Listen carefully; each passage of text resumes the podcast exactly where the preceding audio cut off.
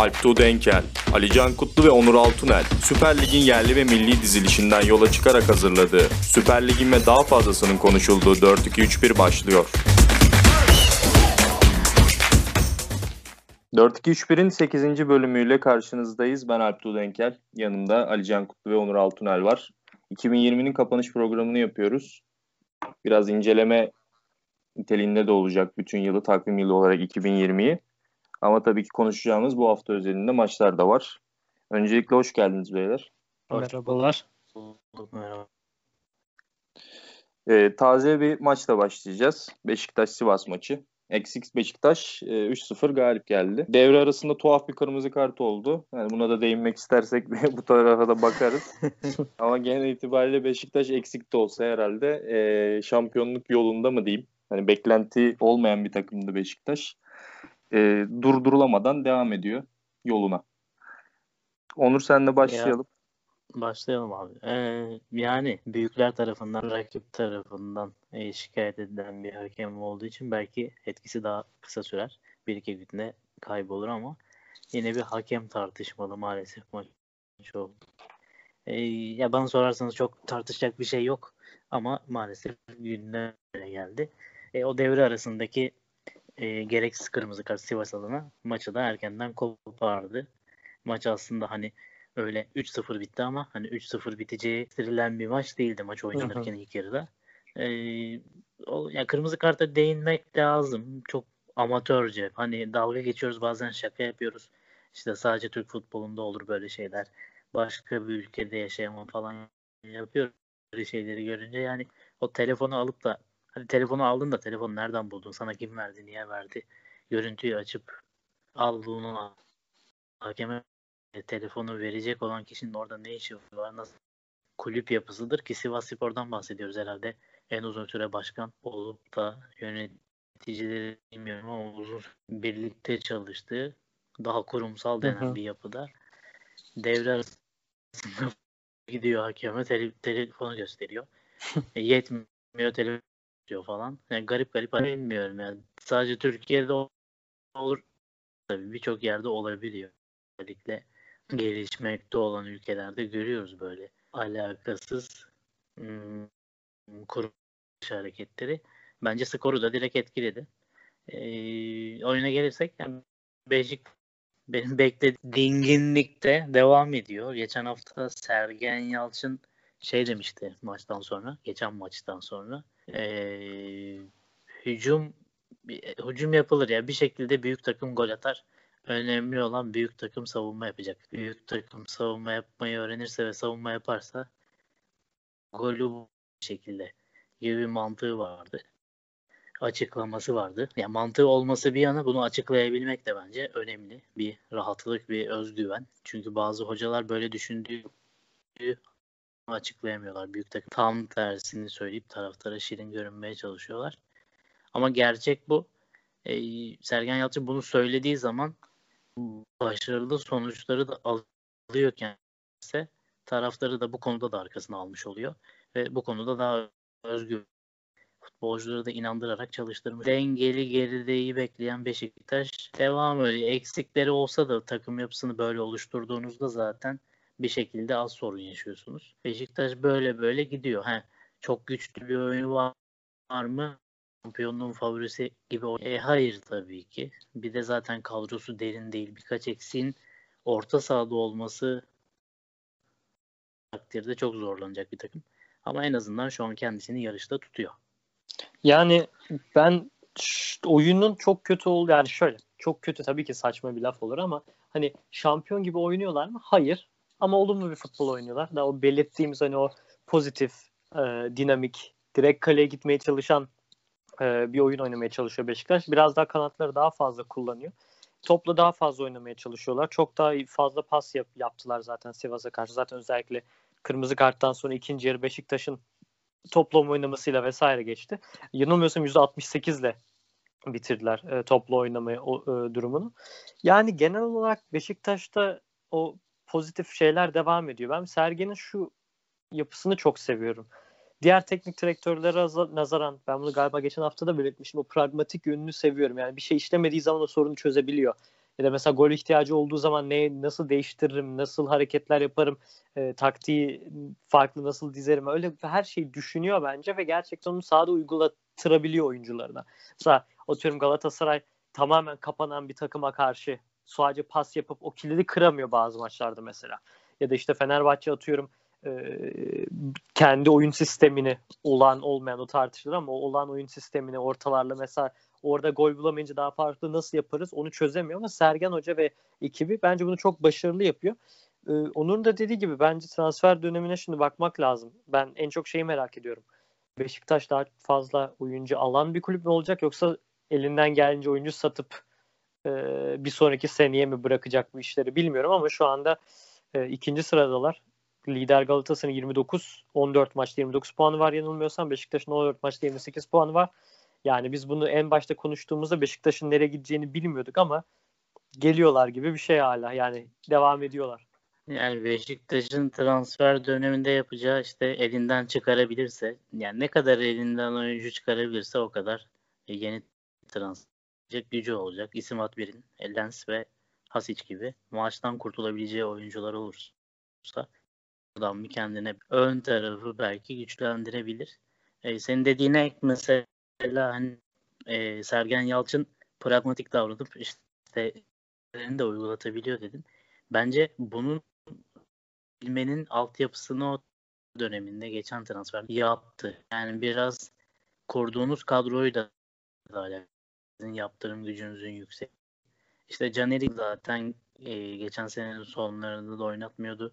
Bazı forvet e, sunduğu forvetlerden bazılarını demedi.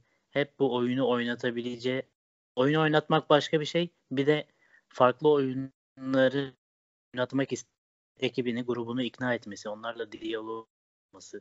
Verici diyeyim. Yani nasıl nitelendireyim bilmiyorum. Verici bir oyuncu topluluğuyla vermek isteyen, kendini geliştirmek isteyen oyuncu topluluğuyla oynama e, kararını vermişti Sergen Yalçın. E, bu ekibi, bu bunu bu futbolcu grubunu yakalayınca e, bunları yönetmekte daha kolay. Sergen Yalçın'dan benim beklemediğim bir şeydi bu. 10 numaralardan teknik direktör olunca daha böyle e, style bir futbol işte e, yıldızlara daha önem veren, onların e, hücumdaki serbest oyununa e, izin veren teknik direktöre dönüşüyorlar eski 10 numara olanlar. E, açısından ben böyle bir kendi gelişimini de görüyorum. Yani önceki çalıştırdığı takımlarda yaptığı açıklamalar falan böyle değildi mesela. Beşiktaş'ta biraz daha sanki e, o futbolun zor tarafını da gördü ve kendisini geliştirip değiştiriyor. Biraz daha asker denilen e, savaşçı, fizikli, kalıplı e, oyuncularla ve kendisinin yönetimine çok fazla tehdit oyuncularla takım oyunu oynatmıyor. Bu bizim ligde zaten giden bir şey. Yani Sumudika'yı yine konuşacak mıyız bilmiyorum ama Sumudika örneği ortada. Yani ekip oluşturuyorsun. Ekip derken hani gerçekten ekip kelime anlamıyla ekip olarak söylüyorum. ekip kurduktan bir şekilde sana o mücadeleyi veriyorsun ve bizim ligimizde bir şekilde puanlıyorsun. Beşiktaş'ta bunun büyük takımın versiyonu. Doğru. Ben çok kısa bir şey eklemek istiyorum. Ben ım, en büyük soru işareti benim kafamda bu transfer dönemi için tamam oyuncular gidebilir, para getirebilecek. Mesela Vida'nın alıcısı olabilir. Ee, Rıdvan'ın sene başında e, Stuttgart'la da anılmıştı. E, kadro dışı kalanlar gidebilir, gider diye düşünüyorum. Ben ama şeyi merak ediyorum. Yani şimdi Gezal, Rozier iyi tuttu ikisi de sağ kanat özellikle. Hani çok iyi tuttu. Özellikle ben Gezzal'ı inanılmaz beğeniyorum. Her maç bir asisti garanti gibi bir şey neredeyse. Hani sosyal ligde kadroda duruyor orada mesela. Hiç değiştirmiyorum. Asist yapsın puanımı alayım kafası. Ama şimdi kiralıklar iyi tutunca acaba Sergen Hoca daha fazla kiralık alalım. Öyle kontrolü kaybetme durum olabilir mi? O Galatasaray'ın geçen sezonun başında aldığı kiralıklı oyuncuların çok tutmamasından mesela hani bir negatif örnek gösterebiliriz. Acaba Sergen Hoca o tarafa kayar mı kafası? O konu hakkında benim kaf- kafamda soru işaretleri. Sergen Hoca'nın ben hani kiralık e, çok adetli kiralık e, fikrine sıcak baktığını düşünmüyorum. Buna mecbur. Yani ya takviye kiralık e, iki seçeneğinden birini tercih etmesi gerekebilir bu transfer döneminde. Öyle bir tercih e, tercih etme zorunluluğuna düşerse e, mecburen kiralık transfer yapacak. E, ama kaç kaç kiralık var Beşiktaş'ta bilmiyorum ama önemli oyuncular kiralık tabii. O problem. 3 galiba Montero, Rozier, Gezal. İşte yabancı önemli olanları en azından yeni gelip de kadroya yerleşenleri kiralık Hı hı. düşünebilirler. Bence çok sorun olmaz. Yani benim de Beşiktaş hakkında söyleyeceklerim bunlar yani. Çok iyi kapattılar. Peki top çıktı sene. mı çıkmadı mı? Onu söylesen. Bilmiyorum ya. Çıkmadı. Bilmiyorum ya. Ben onlara girmeyeyim. Ben sevmiyorum. Çıkmadı mı? şeyleri. çıkmadı çıkmadı. İroni mi var? Yok gerçekten çıkmadı. Bence de çıkmadı.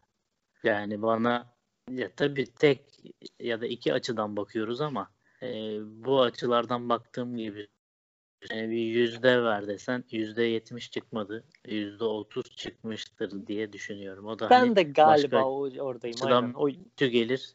Yani fotoğraflara değil de hani görüntülere bakıyorsun yavaş çekim falan birkaç yerden yok yani. Hani hı hı. İnsanlar da kuralları yanlış biliyor biraz maalesef. Hani görüntüde yerde kalan topun kısmı çizgiyle alakasız diye çıktılar. Çıktı top diyorlar ama e, kurallar öyle demiyor ve e, kafa karıştırıyor. Ben zaten bu konudan çok müzdariptim. Şeyde maç izliyorum mesela. Sürekli oyun duruyor.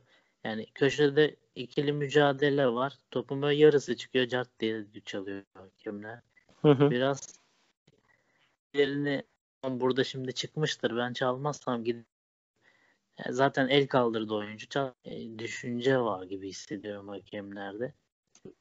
Topların tamamının çıkmasını bir bekleseler, oyunda sürekli durmasa Hı hı. olacak.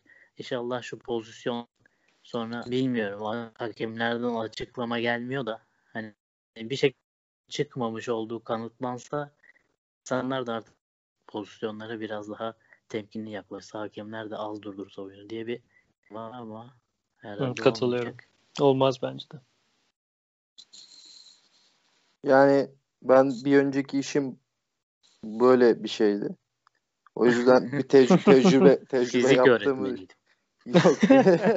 Var hakemi miydi? Neydi? yani Dön. e, evet var hakem. hakem değildim ama o, o işle yakın bir durumdu. E, yayıncı kuruluşta falan. O yüzden e, edindiğim tecrübelere dayanarak gibi söyleyeceğim. Böyle bağlayıp e, çıkmayan top ya belli oluyor gibi gel- geldi bana sanki çizgiye Evet. hani ucundan değiyor. ben- hani. Muhammed Salah'ın o çok az dayan iptal olan bir pozisyonuna yakın e, işte şampiyonluğun kaçtığı dönemki olay gibi illa bir teması var gibi geldi bana. Beşiktaş tarafında herhalde yeterince şampiyonluk ihtimalini de değerlendirdik. Maçı da değerlendirdik. Ee, şimdi asıl önemli konuya Beşiktaş tabii ki şampiyonluk yarışında Galatasaray'la e, beklentilerin üzerine çıktı ama asıl önemli konumuz ve programımızın daimi e, konusu Şumudika ve Gaziantep. Spor'a. Hocam Evet. benim. Hocam benim Şumudika'ya geçmemiz gerekiyor. Şey Çünkü- ne oldu ya? Hani teklif var bu hafta benim için çok zor geçecek falan. Galiba tamamen PR'dı o. Tabii canım. Abi Yok adam ne derse ya. PR değil mi ya?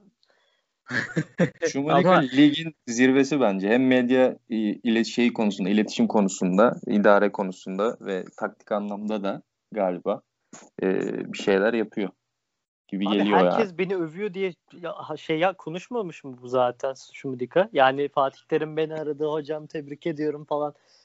Beğenerek izliyoruz falan demiş neredeyse yani. Mükemmel bir adam. ya.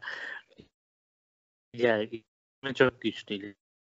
Antipatik evet. Nasıl antipatik? Nasıl denir ki bu? Tipi tipi diyeceğim tipi değil.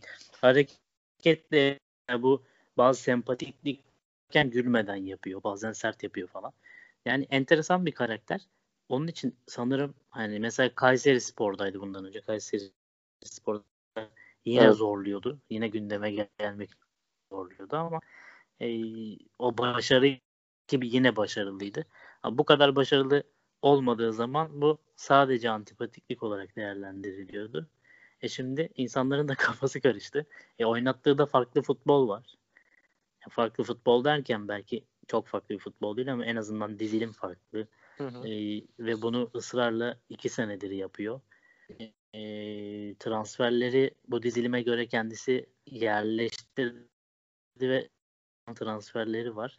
Her şekilde bir incelenmesi gereken aslında incelenmesi gerektiği kadar en- enteresan değil bunlar ama bizim ligin kestimizin de adı 4-2-3-1 4-2-3 başka bir şey korkan ya da beğenmeyi tercih etmeyen bu girme direktörlerin bol olduğu bir, bu adam gelip böyle bir dizi anlayışla ta- tamam rakibe verecek oyunlarla duran vesaire iki senedir top oynayıp zirveye konuşulması gereken konu bu. Yani ben şunu belirtmek istiyorum. Hani şu Milika ne kadar konuşuyor olursa olsun, ne kadar PR yapıyor olursa olsun, ne kadar hani e, kendisini pazarlıyor olursa olsun bütün bu konuşmalarıyla, yaptıklarıyla, saha içinde yap, dışında yaptıkları hareketle hani kendisini konuşturtması ayrı bir konu. Hani saha içinde bu kadar başarılı olmasaydı, takımını bir yere kadar getirmese zaten bu durum böyle olmazdı. Ben Ki zaten Gazi- onun samimiyetine mı takımdaki oyuncular grubu eee samimiyetine inanmazsa ortaya böyle bir birlik Tabii. beraberlik çıkmaz. Tabii. Ben şöyle belirtmek istiyorum. Gaziantep'in ilk 11'ine baktığımızda, kadroya da genel olarak baktığımızda yani gerçekten hani ligin iyi takımlarından birisi. Oyuncu oyuncu da gidebiliriz buna ama mesela savunmada ya 3-5-2 oynattı mesela Alanya karşısında. Ee, Güray'la e, Olkowski sürekli geriye geldi. Ama ikisi de hani hani Güray zaten tanıdığımız bir oyuncu. Olkowski Almanya'da çok başarılıydı. Ya Tosca, Kanabıyık, Ciloboci bunlar zaten çok değerli oyuncular. Hani kaliteli oyuncular ligimiz içinde dahil. E, Maxim gibi bir gerçek var orada. Mirallas gibi bir gerçek var orada. Bir de önde hani e, ben Muhammed Demir şeye benzetiyorum. İngiltere'de Charlie Austin'e benzetiyorum. E, gol atıyor. Hani e, bazı takımlarda atıyor. Hani tutunca atıyor. Muhammed Demir öyle bir oyuncu. Bir de Diko var. Diko da hani İngiltere'de Hull City'den geldi. Geçen sene Vitesse'den falan kiralık oynamıştı diye hatırlıyorum. Orada da e, 19-20 maçta gollerini atmıştı e, Diko. Yani genel olarak hani oyuncu kadro kalitesi iyi. Kadro kalitesini iyi oynatabilen bir hoca olunca artı bir de bu kadar hani kendisini konuşturtan bir oyuncu o, o hoca olunca hani Gaziantep'i ister istemez her her hafta konuşmak zorunda kalıyoruz ki ligin dördüncüsü şu anda Gaziantep en az maç kaybeden takımı. Sadece bir mağlubiyetleri var hala. 3 haftadır e, mağlubiyet alacak diye bunu söylüyorum. Almadılar. E, devam ediyorlar. Bakalım göreceğiz nasıl ne Ama kadar devam da bir edecekler. gerçek. Şu da bir gerçeklerden birinde olsa ve bu mantaliteyi belirleyeceğine karar verse, takımı böyle kursa ve bu, bu tarz bir oyun e, kim bilir ne yani başarılı olup olmayan ligin sonu beklenmeden beklenmeden 2-3 maçta şöyle bir dizilimle şöyle bir geride bekleyerek oyun 3 büyüklerde artı hadi Trabzon'da diyelim. Ne olurdu? Yani görebilir miydi devre arasını bilmiyorum. Şu an övülüyor mesela. Ee, bir o kadar da ben biliyorum ki ya da tahmin ediyorum ki birkaç maç kaybetse de bir alay etsek diyen e, E, tabii. bir maalesef taraftar da değil şey var. Basının bir bölümü var. Ben bunu bu hafta çok gördüm. Mesela insanların eee, övdüğü ama nasıl övdüğü sadece puan durumuna tabelaya bakarak değil farklı şeyler oynatarak farklı şeyler denediği için övdüğü eee, yeni nesil bul eee eee, bola kafa yorduğunu düşün direktörler var ligimizde.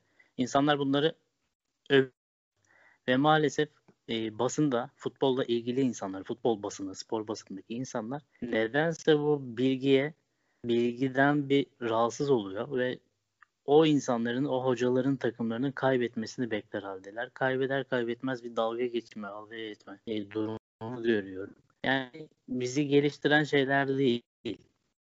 Ya bu Doğru. hocalar tabii ki kaybedecek. Ya üst üste kazanıp bizimiz hoca ya da mesela Çağdaş Hoca lider olacak. Tabii ki ya şampiyon olmak zorunda değil bu adamı övmeye de. Sonuçta bir çıtayı yükselmeye oynuyor. Tabii ki kaybedecek. 3 maç üst üste kaybedecek. 5 maç üst üste kaybedecek. Hı hı. İşte bir değersizleştirme çalışma var. nereden geliyor? Eski yerli hocaların ülkemizdeki gücünden mi bilemiyorum ama çok zararlı. Bence Sumudika'ya da böyle bekleyen bir grup var. Sumudika'da ilk 3-4 maç üst üste kaybettiği dönem olacak. O haftaları da merakla bekliyorum. O olumsuzlukları konuşulmayacak herhalde. Ya da kaybetmeyecek şampiyon olacak. Ee, hayır yani şöyle Alanya Alanya'da mesela Çağdaş Hoca bir şeyler gördüm. E, soru yok mu falan diye alay edenler de olmuş galiba Twitter'da. Hani o konu hakkında. O yüzden %100 katılıyorum dediklerini. Yani herhangi bir takım bunu böyle kolay kolay oynatamazdı. Üç büyüklerde, dört büyüklerde de Başakşehir'i de ekleyelim şampiyon takım diye. Yani gerçekten hani çok haklısın. Yüzde yüz katılıyorum o dediğine. Yani ben bunu her hafta neredeyse söylüyorum ama yani ya işte biz... Çağdaş Hoca diye alay ettiler.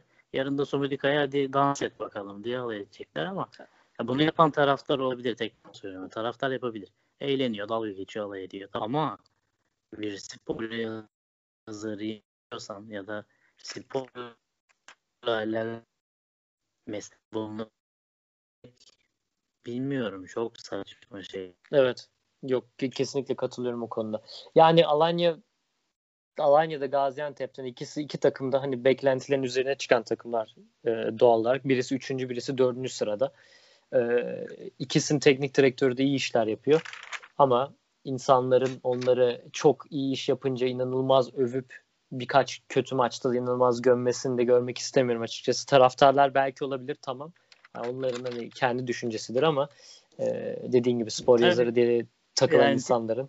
Teknik yönden istedikleri kadar herkes herkese eleştirebilir. Tabii ki. Yanlış neleri doğru yaptığını. Ama kişisel alay etmedi. Bu hafta beni rahatsız eden Sumidika için de gelecektir yakında. Evet. Yani evet. buradan biraz daha saha içine dönersem Antep'in ee, evet ama tabii ki bu ligde her çıkış takım de çözülüyor. Onlara özel oyun oynanıyor. Antep'e de topu ayağına alıp e, cümbür cemaat üzerine oyunundan vazgeçecek olacaktır. Evet. Antep'e biraz topu verenler olursa e, puan ve puanlar vardır. Bunun da ben yakın oldum. Ben de yüzde yüz yani şu Ocak başlasın yeni yıl geçsin bence de yavaş yavaş öyle şey olacaktır yani. Alanya Alanya'yı da hafiften çözdü gibi takımlar. Gaziantep'i de çözecektir diye düşünüyorum. Yani ne kadar yukarıda kalırlar bilemem. Alanya'nın en azından kolay kolay ilk beşten düşeceğini şu anda tahmin etmiyorum kısa süreç yani kısa vadede. Ama e, yani büyük takımların da toplanacağını tahmin etmek de çok zor değil açıkçası. Beklemek de yanlış olmaz herhalde diyeyim. Benim için bu kadar bu maç. Ya Gaziantep sizce de daha zor çözülebilecek bir yapıda değil mi ama? Ya ben gerçi üçlü, üçlü savunma hayranı olarak bu konuda yorum yapmam biraz yanlış fakat e, Gaziantep'in Alanya'ya göre mesela çözülmesi nasıl bir şey olabilir sizce? Yani bana kal, bana göre mesela zaten iyi kapanabilen ve buna rağmen de çok iyi, çok fazla şu an işte Beşiktaş'ın arkasında en çok gol atan bir Gaziantep var. İşte üç büyükleri e, üçlediler. Başakşehir maçında iki attılar. Galatasaray'a yenildiler sadece. Açılış maçında ondan sonra mağlubiyetleri yok mesela. Hani bir e, evet. e, şöyle mesela 100 yani şöyle bir şey diyebilirim. 10 üzerinden aslında futbolda oyunculara şöyle deriz ya işte 10 üzerinden 7 7 7.5'luk oynayan standart oyuncuyu ara ara 9 9.5 oynayanlık oyuncuya tercih edersin. Gaziantep'te öyle. Standart bir 7 7.5'u var gibi yoluna devam ediyor. Yani benim şu evet katılıyorum. Alanya'yı çözmekten daha zor. Ama aslında daha da kolay. Yani karar ver zor. Alanya'yı analiz edersin. Bir oyun oynarsın ama Antep'i analiz 3 büyüklersin. Yani onun bunu tercih etmek çok zor. Ben Antep'e topu bir geride Hı-hı. karşılayayım. Aynen. Benim üzerime gelmese de bir şekilde onun alanlarını açayım. E, gelsin. E, Antep'in stoperleriyle orta sahanın boşluk oluşsun. E, işte forvet arasındaki boşluk oluşsun. Uzasın. Üzerime çekeyim deme zor tabii üç büyükler için ama Anadolu takımları diyebilirler. Yani Antep'e Antep'ten daha fazla az hücum etmek takım çıktığında etmeyeceğim hücum ben. Gel üstüme.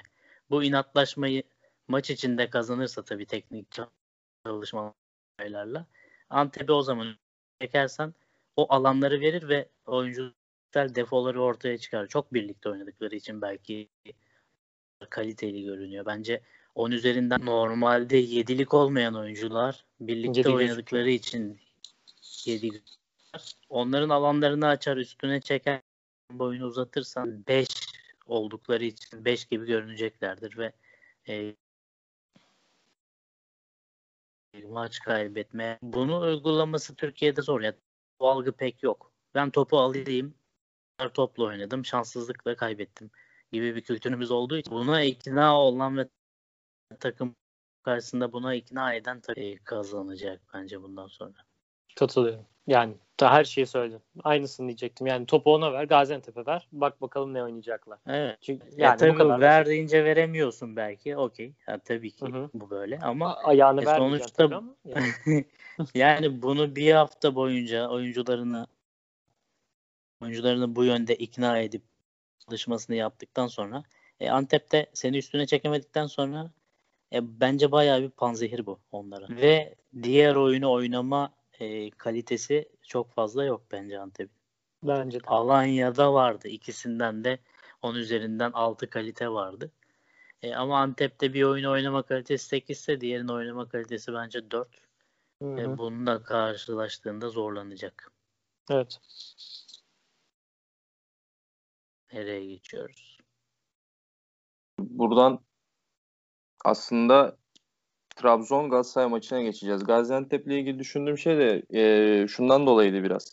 Kadrosunda şu an üç büyüklerde bile geçmişinde 30-60 işte 16-60 futbolcular çok yok. Gaziantep işte Alican'ın da biraz dediği gibi e, Diko Wolverhampton'da oynarken gerçi yanılmıyorsam birincilikte falandı Wolverhampton'da. Evet. E, yani gene de gol atmaya aşina mı diyeyim, gol atabilen mi diyeyim, oyuncuları mesela Felipe'nin 30 golü falan attığı sezon var galiba. Hani onlardan dolayı biraz da bir yerde gol atabilecek gibi duruyor Gaziantep. Çünkü gol atmayı bilen oyuncuları var. Fenerbahçe'de mesela onu göremiyorsun. Ben kendi açımdan söylüyorum. İşte Sisse mesela çok kaliteli bir forvetti bence ama yani o bazen olmuyor. Ha, ben onu yaratabilecek oyuncular da var. Çok kısa özür dilerim. Evet, evet. Yani hani Mirallas'la Maxim var orada. İkisi de hani Bundesliga'da başka şey, tabii, tabii. şey ülkelerde hani onu çözebilecek, kilidi çözebilecek adamlar da var. O yüzden hani bir şekilde gol bulur. Kompakta savunma yaparsa hani %20 ile yine oynarsa e, Alanya maçındaki gibi hani beraberlik garanti. O yüzden hani en az yenilen takım ki beraberliğe hani yatıyorlar tırnak içinde. Şimdi şöyle bir şey var. E, Alpton dedi, dediğine ek. Yani ön tarafta problem olmadı zaten ki demin demiştim Sumudika iki senedir burada ve transferli oyuna göre. E, o yüzden bu, bu oyununda arka tarafı e, arka tarafın çıkacak. Ön tarafta yine gol repertuarı geniş ya da e, hücum gücü yüksek oyuncu var ama yine bu golcülüğünü gösterebilecek oyuncu tipleri var bence topu ayağına alıp rakip yarı alanda çok fazla aldığında arka taraf hem defosunu ortaya çıkaracak hem de ön taraftakilerin golcü yapısı, kalitesi, gol becerisi, gol, gol becerisi bence Felipe ile Muhammed. Onlar biraz daha ee, dar alanda kapalı savunucu gol repertuarı olan oyuncular ama takımın yapısı o geride bekleyip e, toplarla oyununa göre kurulmuş ve tersiyle karşılaşınca hem ön tarafta biraz sıkıntı ama arka tarafta büyük sıkıntı yaşarlar bana göre. O zaman Trabzon Galatasaray maçına geçelim. Galatasaray Beşiktaş gibi e, engellenemez yükselişi bizim beklemediğimiz, kimsenin beklemediği belki yükselişle liderliğe oturdu. Ee, şimdi Galatasaray'ın bu yükselişinde artı biz bunlara pek girmiyoruz. Ben de sevmiyorum o tarz şeyleri. Duyumculuktur vesaire. Ama artık herkes konuştuğu için işte Sörlotlar konuşuluyor vesaireler konuşuluyor. Beşiktaş'a Talişkalar bilmem neler konuşulurken Fenerbahçe'ye mesela stoper konuşuluyor hala. O da enteresan bir durum. ee, bunun yanında Galatasaray böyle giderken hani Falcao'nun elden çıkarılıp Sörlot'un da gelmiş olma ihtimalini düşününce e, farklı farklı bir yere gidebilir. Hiç beklemediğim Galatasaray yine şampiyonluk yarışında 1-2 bandında. Hep yukarıda olur tabii ki Galatasaray kulüp olarak ama mesela ihtimal vermezken e, olay farklı yerlere gidiyor gibi gözüküyor. Trabzon deplasmanından da 2-0 galip ayrıldılar. Fatih Hoca şey yaptı ya. Neydi? Ee, hani GTA'da tank şifresi var ya. Çöpte Evet. bulunan. O öyle bir şifre yaptı. Dedi ki ben o atılayım 5 maç ceza alayım Galatasaray kazansın. Yani Galatasaray'da öyle bir şey var. Çok garip bir kulüp ya. Gerçekten Galatasaray çok garip bir kulüp. Ben bunu hani Galatasaraylı olarak söyleyebiliyorum. Hani rahat rahat o yüzden bir sıkıntı yok. Ama şöyle bir şey söyleyeceğim. Trabzonspor maçında spesifik olarak bence Galatasaray ekstra inanılmaz muazzam bir oyunu yoktu. Yine. Trabzonspor daha kötüydü Galatasaray'dan. Galatasaray daha iyi bitiriciydi. Daha başarılıydı. Ee, bu sebeple ben genel olarak hani Galatasaray'ın böyle oynadığını e, yani böyle bir galibiyet aldığını söylemek istiyorum. İstatistiklere baktığımızda şu anda tekrar açtım çünkü merak ettim çok Galatasaray'ın ezici olduğu bir üstünlük var mı herhangi bir yerde diye. Yok aslında toplu oynama birbirine inanılmaz yakın. Paslar birbirine gayet yakın. E, isabetler birbirine inanılmaz yakın. Yani istatistiksel sadece baktığımızda, kağıt üzerinde baktığımızda Galatasaray'ın e, performansı Trabzonspor'a çok yakın aslında. Ama Trabzonspor bir takım olarak oynayamıyordu bence. Yani Eddie Newton ne oynatıyorsa Abdullah Avcı hala onu oynatıyor ve ben bunu ilk maçta da söyledim. Dedim ki Abdullah Avcı mı hala oynatıyor Eddie Newton mu belli değil dedim. Ondan sonra da şey dedik hani tamam belki alışma süreci, geçiş dönemi falan filan ama hiçbir değişiklik yok oyunda yani. Gerçekten oyunda hiçbir farklılık yok Trabzonspor'da ki geçtiğimiz haftalarda da alınan puanlar 1-0, 0-0 falan öyle sonuçlarla puan aldı Trabzonspor. Toplu olarak, takım olarak oynanılan bir oyun yok. O yüzden bence Trabzonspor'un da bir araya ihtiyacı var. Galatasaray'a da geldiğimizde çok kısa şunu söylemek istiyorum. Yani Taylan her zamanki formunda devam ediyor ama ben yine Arda'yı beğendim. Niye Arda'yı beğeniyorum bilmiyorum ama yine Arda'yı beğendim. Yani açıklayın bunu bana. Niye bu adam böyle iyi oynuyor? ya çok temposuz çünkü. Tamamen aklıyla oynuyor yani. Ben de beğendim. Ama tamamen aklıyla oynanacak. Ya biri ne döndü bu sene bizimiz? Brezilya Ligi'nde böyle şeydir. Bir taraf alır topu, diğeri Hı hı. karşılar. Kaptırınca öbürü başlar, diğeri karşılar. Hani çok temposuz bir tenis maçı gibi sırayla topu alan öbür tarafa hücum yapar. Geçişsiz böyle tempo yükselmeden. Bir ekstra bir durum olduğunda oyun hemen durur. Yani biraz çoğu maçta bu var. Bazen Anadolu maçı bazen tam tersi olabiliyor. Ama genel anlamda bence kalitesizlikle birlikte bu var. E, bu da Arda Turan demek yani. Çünkü Hı hı. oyun zekası çok üst seviye, tekniği çok üst seviye, fiziği düşük, dribling, depar düşük ama oyunu aklıyla oynayacak.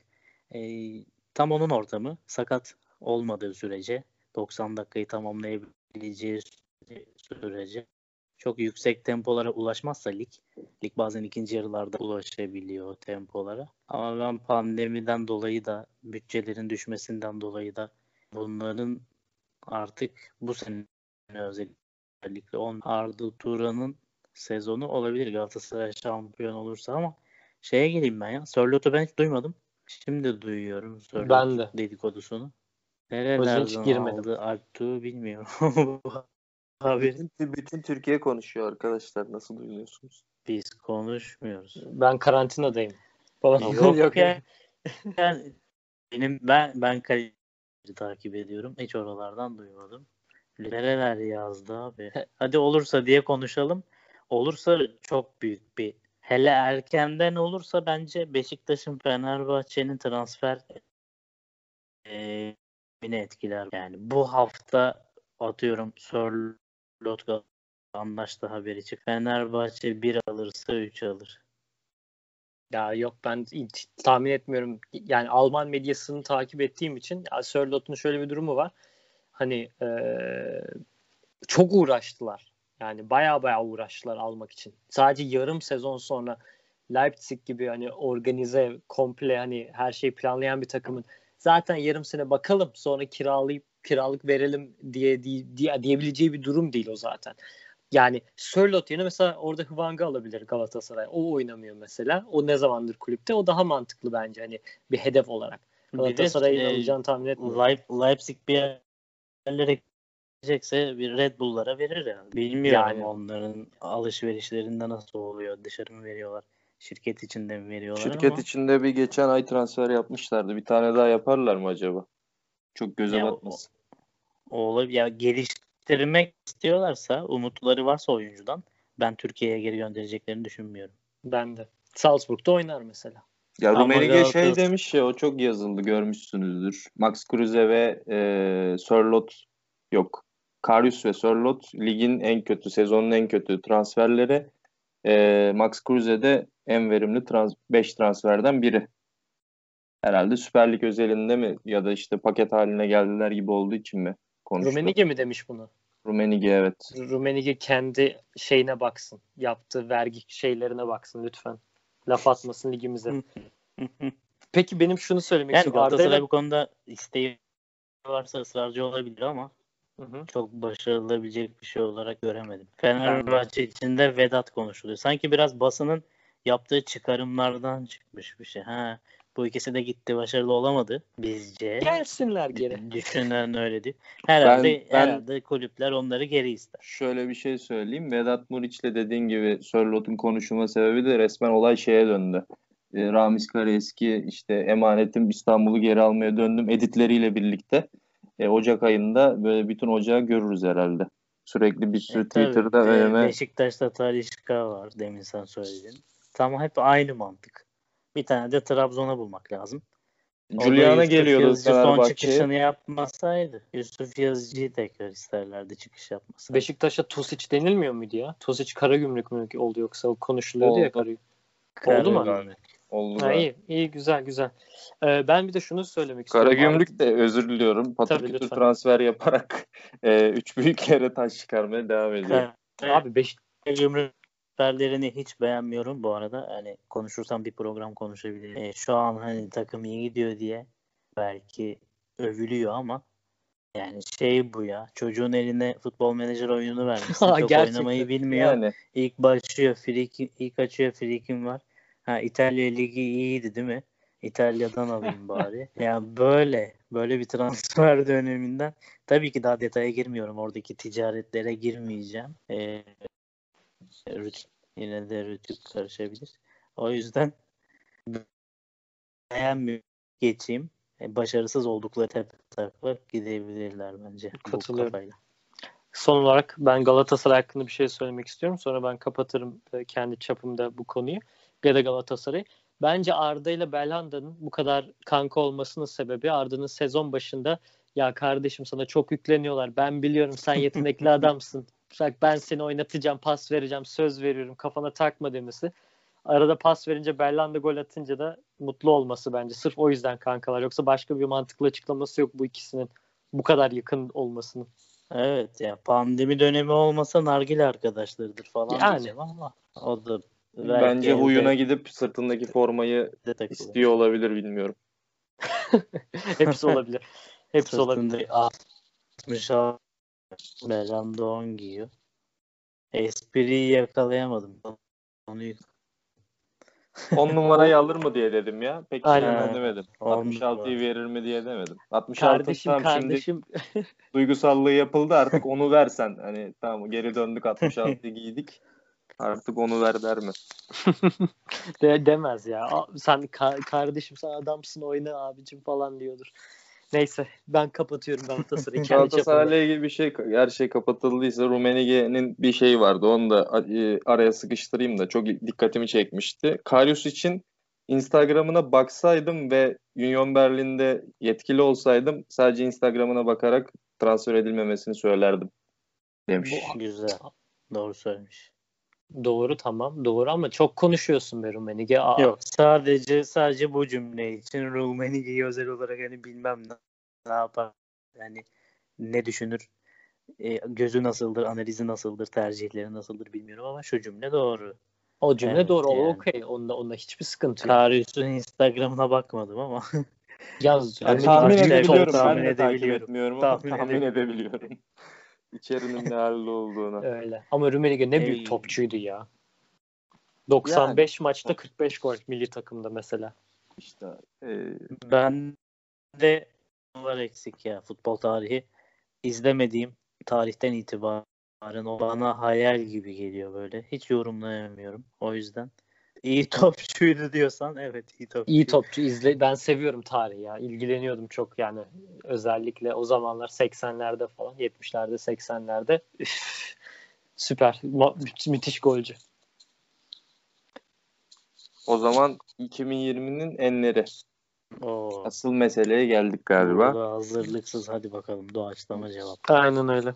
Aklımıza Ee, ne gelirse. 2020 takvim yılının en iyi teknik direktörlerini e, yani bir kişi söyleyeceğiz teknik direktörler. Herkes birer kişi söyleyecek daha doğrusu.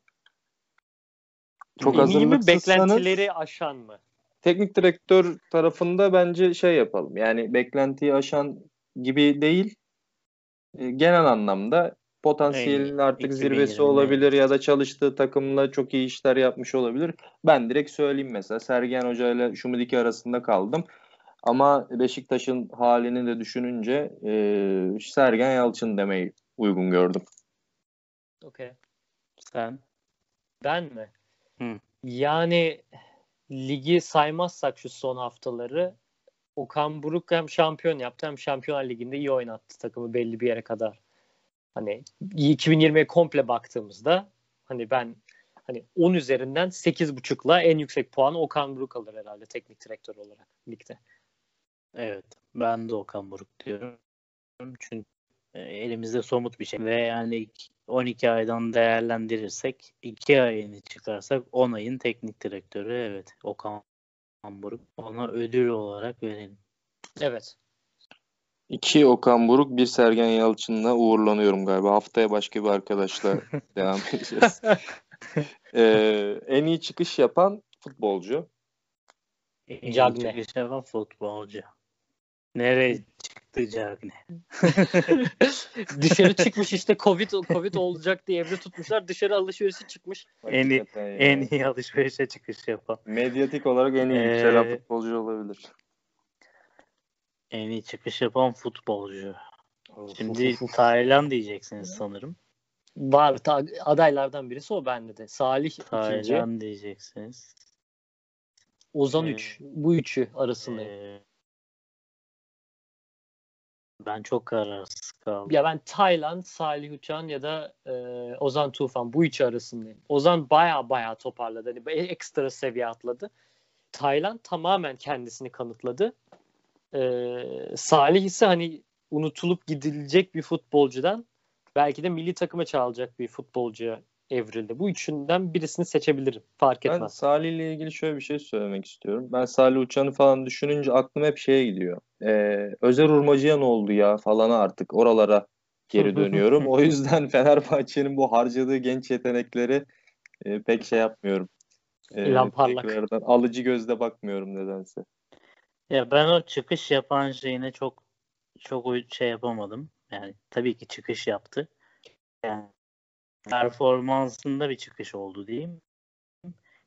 Yapan kelimesi bana daha çok ta- anlatıyor. Yani piyasaya çıktı anlamında. Hmm. Tabii ki hep piyasadaydı ama e, üst seviye bir piyasaya çıktı. O yüzden o daha çok bana kelime olarak doldurdu. Tayland diyeyim ben. Ya Ama ben biri, biri var da aklıma gelmiyor. Neyse. Ben o- İrfan Can Kahveci diyeceğim. Ee, güzel. bu şekilde bağlayayım ben de.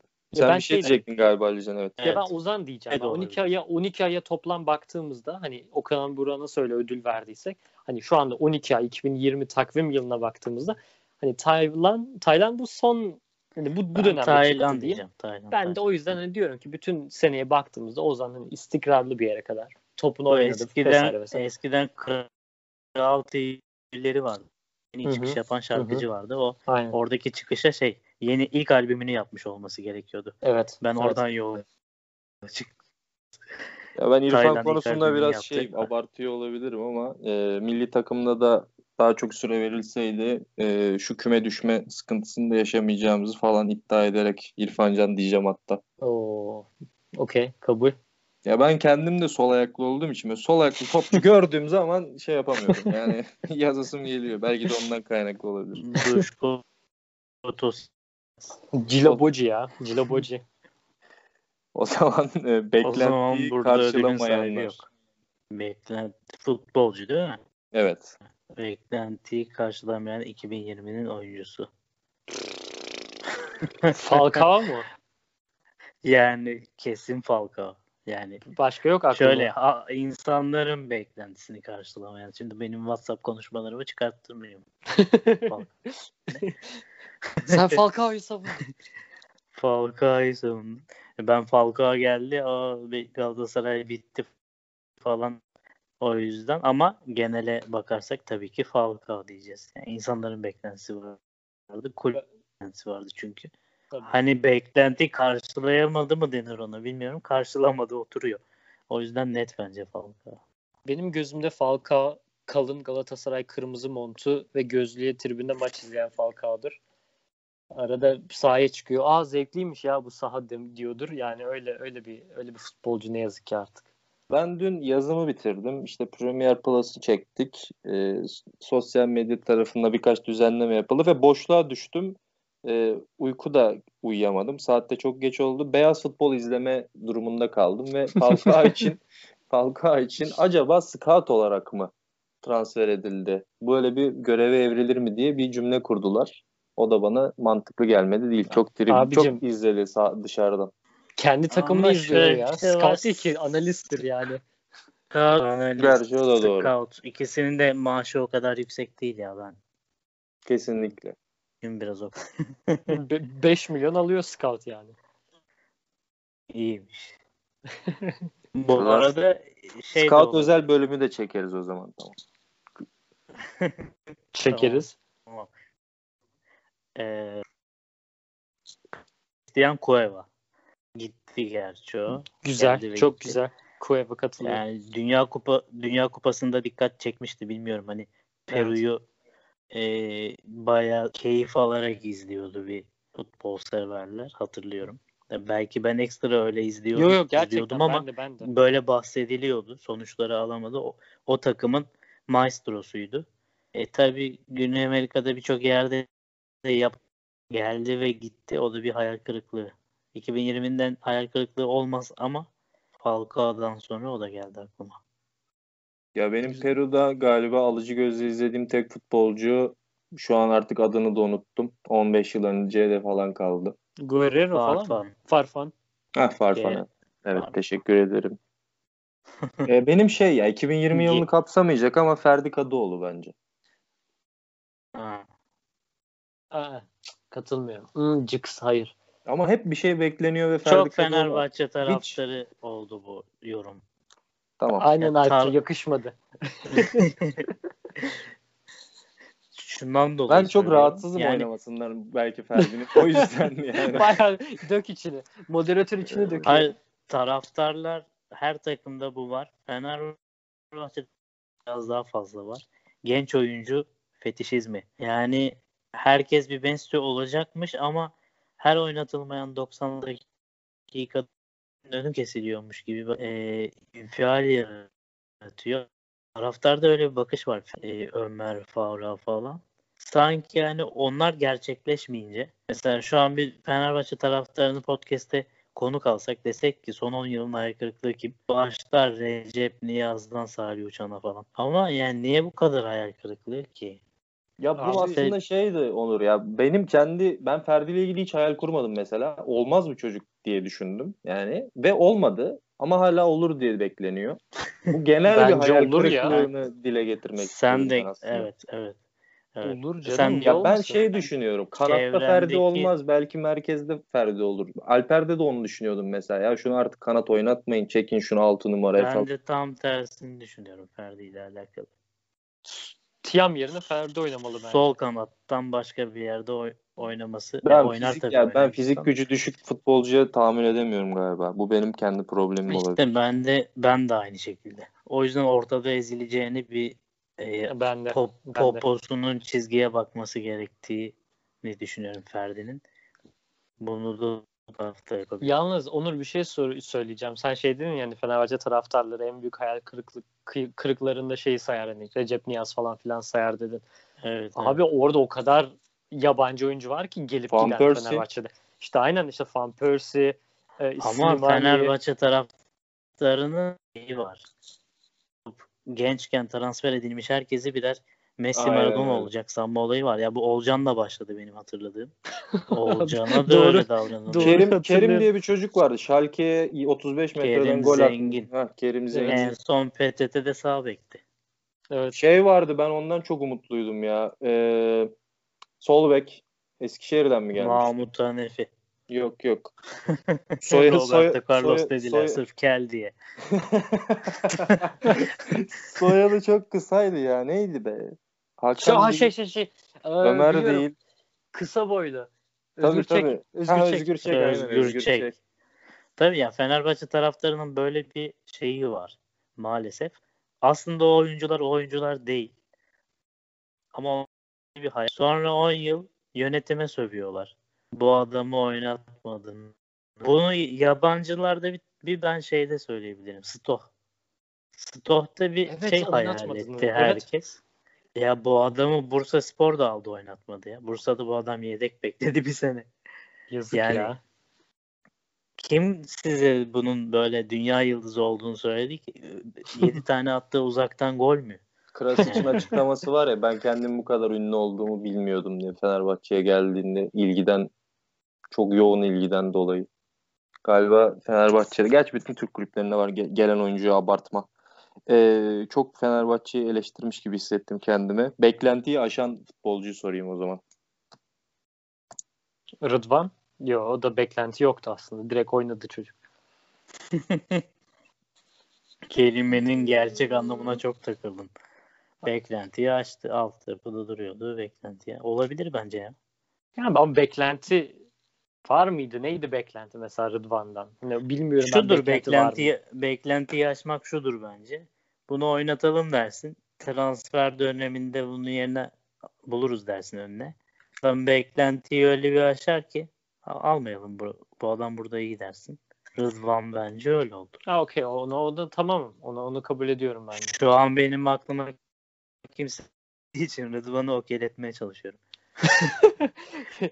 Şey Ma- Malatya'daki e, Yusuf Bek- Daishime Burundili. Ha, O da- tabii tabii. Tabii. Yani bek- beklenti neydi Malatyalı bilmiyorum ama Yusuf. evet. Yani 20 bine 15 bin euroya gelen ama şu anda Avrupa'ya transferi konuşulan bir oyuncu. Herhalde o da o da söylenebilir belki. Yusuf Erdoğan da olabilir bu arada. Ya, ya beklentiyi aşan değil de e, normal çizgisinin üzerinde performans sergileyen, yıllarca Kesinlikle. performansı üzerine çıkan olabilir Evet. Yusuf evet. Erdoğan. Doğru. Üç Doğru. büyüklerden Rıdvan dışında gelmedi beklentiyi yaşan. Benim benim de başka bir, bir şey gelmedi, bir oyuncu gelmedi. Demek ki üç büyük çalışmıyorlar. Belki Yani- yani... Altay denilebilir mi sence? Benim beklentim bu. Ben Bu muydu? beğeniyorum zaten. Hayır Geçen tamam ama bu kadar iyi miydi sence? Ya ben de bence de iyi ama hani bu kadar iyi olduğu Ben olacağı- geçen seneden çok farklı olduğunu düşünmüyorum. Sadece biraz takım farkı da etkiledi diye O da düşünüyorum. doğru, ama o da olabilir yani. Be performansını yükselten Hı hı, hı.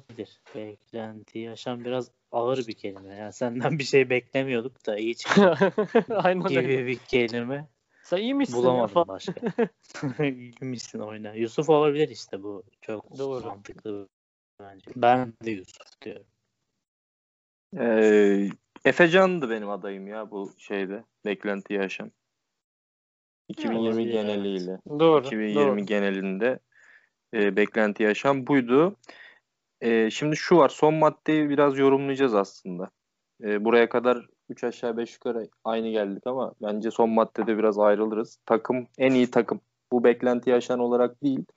Öyle de yorumlayabilirsiniz. Potansiyel 2020 dahilinde de yorumlayabilirsiniz.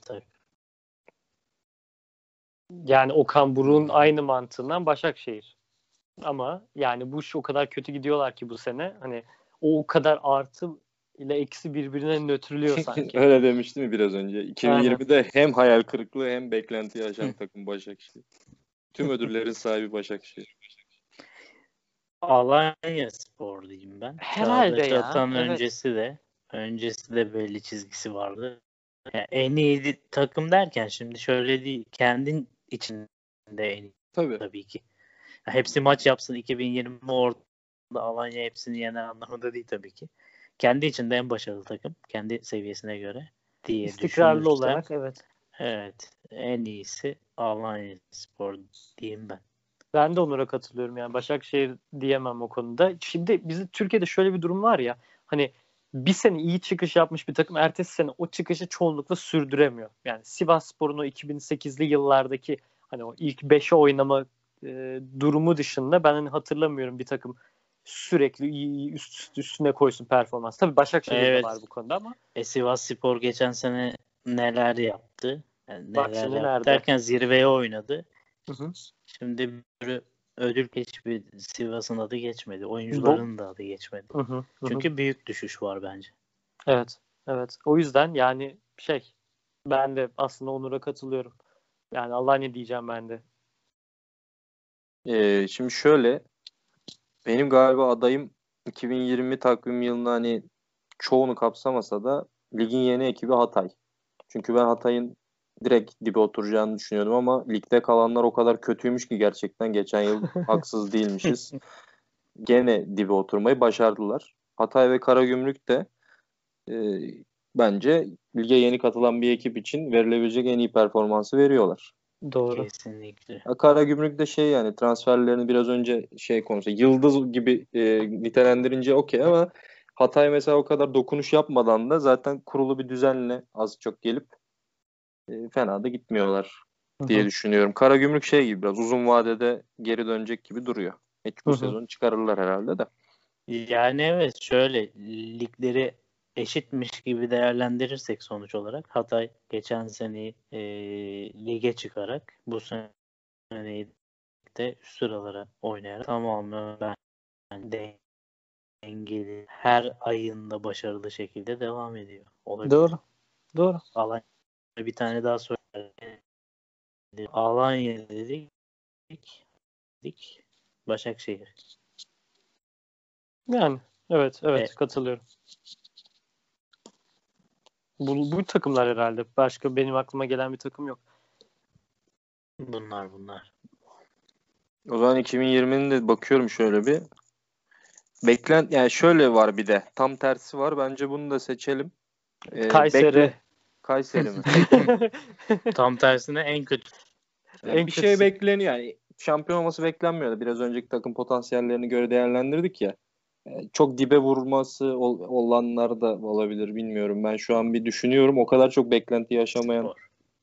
Ne yapıyorsunuz abi siz? O Kim? gidiyor, bu Kim geliyor. dedi? Şu Adana Demirspor. Nereden aklıma geldi bilmiyorum da.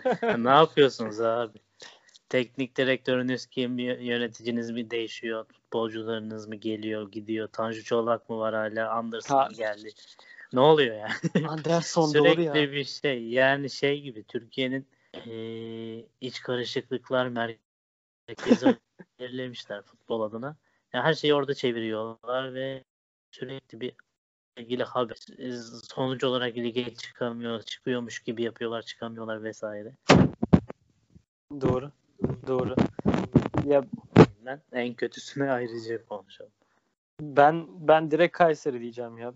Kayseri kadar inanılmaz PR'lanan ama bu kadar kötü oynayan bir takım yok galiba ligde. Uzun süredir de görmemiştim. Ya kadro kalitesi de kötü değil aslında kağıt, kağıt üzerinde o kadar. Yani ya alınan isimler doğru değil hem de hiç değil. Ama bu takım Ama- üst üste iki sene küme düşecek Alican. Öyle düşün yani. Çöp işte abi özür diliyorum ama yani ya abi yani sen onu söylerken diyecektim hani çöp takım diye ayıp olmasın diyeceğim ama yani abi düş, düşsün artık yani boşu boşuna takılmaya gerek yok böyle. Hani size de zarar. O kadar oyuncu alınıyor. bu Maaş veriliyor. Bir şey değişmiyor. Bir Ben de res, res, res, resete basın bir format atılsın takıma. Ya Ben- şöyle benim eee, Öncesinden itibaren Kayseri Spor hatta yani. bir Sivas'ı düşünüyorum. İkincisi de e, Büyükşehir Belediye Erzurum galiba. Çünkü şey hocanın açıklamasından sonra hemen hocayı göndermeleri falan biraz beni rahatsız etmişti. E, o yüzden bir panik havası var gibi sanki Erzurum'da. Ya Erzurum diyebilirim ya da Sivas diyebilirim. Tam karar veremedim. O yönden. Ya Sivas Avrupa Ligi'nde oynadı. Da kü- gruptan bile Ya çıkabilir. geçen sezonda işte bu yıl bir beklentisi vardı gene insan. Yani Anladım. Avrupa Ligi maçlarında çok gollü mesela Villarreal maçında beni e, hoşuma giden bir futbol vardı. Ben seviyorum. Hı hı. Geçen hafta da hı. Dandon gidiyorlardı geliyorlardı sürekli. iki kalede top çok eğlenceli bir maçtı ama Hı hı. işte olmadı bir şekilde. Bir şeyler eksik. Ya en büyük düşüşü sorsam mesela Trabzon derim takım olarak. Başakşehir değil düşüş direkt olarak ama bence Trabzon'unki düşüş. Trabzon'un da işte varını yoğunu aldılar ya. O yüzden. Sivas'ın da Sivas'ın da çok düşüş yani 2020'nin başından eee, pandemiden sonra hesaplayınca ya zirveye gidiyordu. Ondan sonra Evet. düştü düştü düştü Hani düştü sanırım. İkisi de paraşütsüz serbest düşüş böyle şeyden. Ser, free fall. Kes- kesinlikle. O zaman 2020'nin enlerini iki her anlamda enlerini de seçtikten sonra 8. bölümü ufak ufak kapatalım. Buraya kadar dinledilerse e, dinleyenlere teşekkür edeyim. Sizin de ağzınıza sağlık. Teşekkürler. Teşekkür Herkese mutlu yıllar. Mutlu yıllar. O zaman 9. bölümde görüşmek üzere. Hoşçakalın.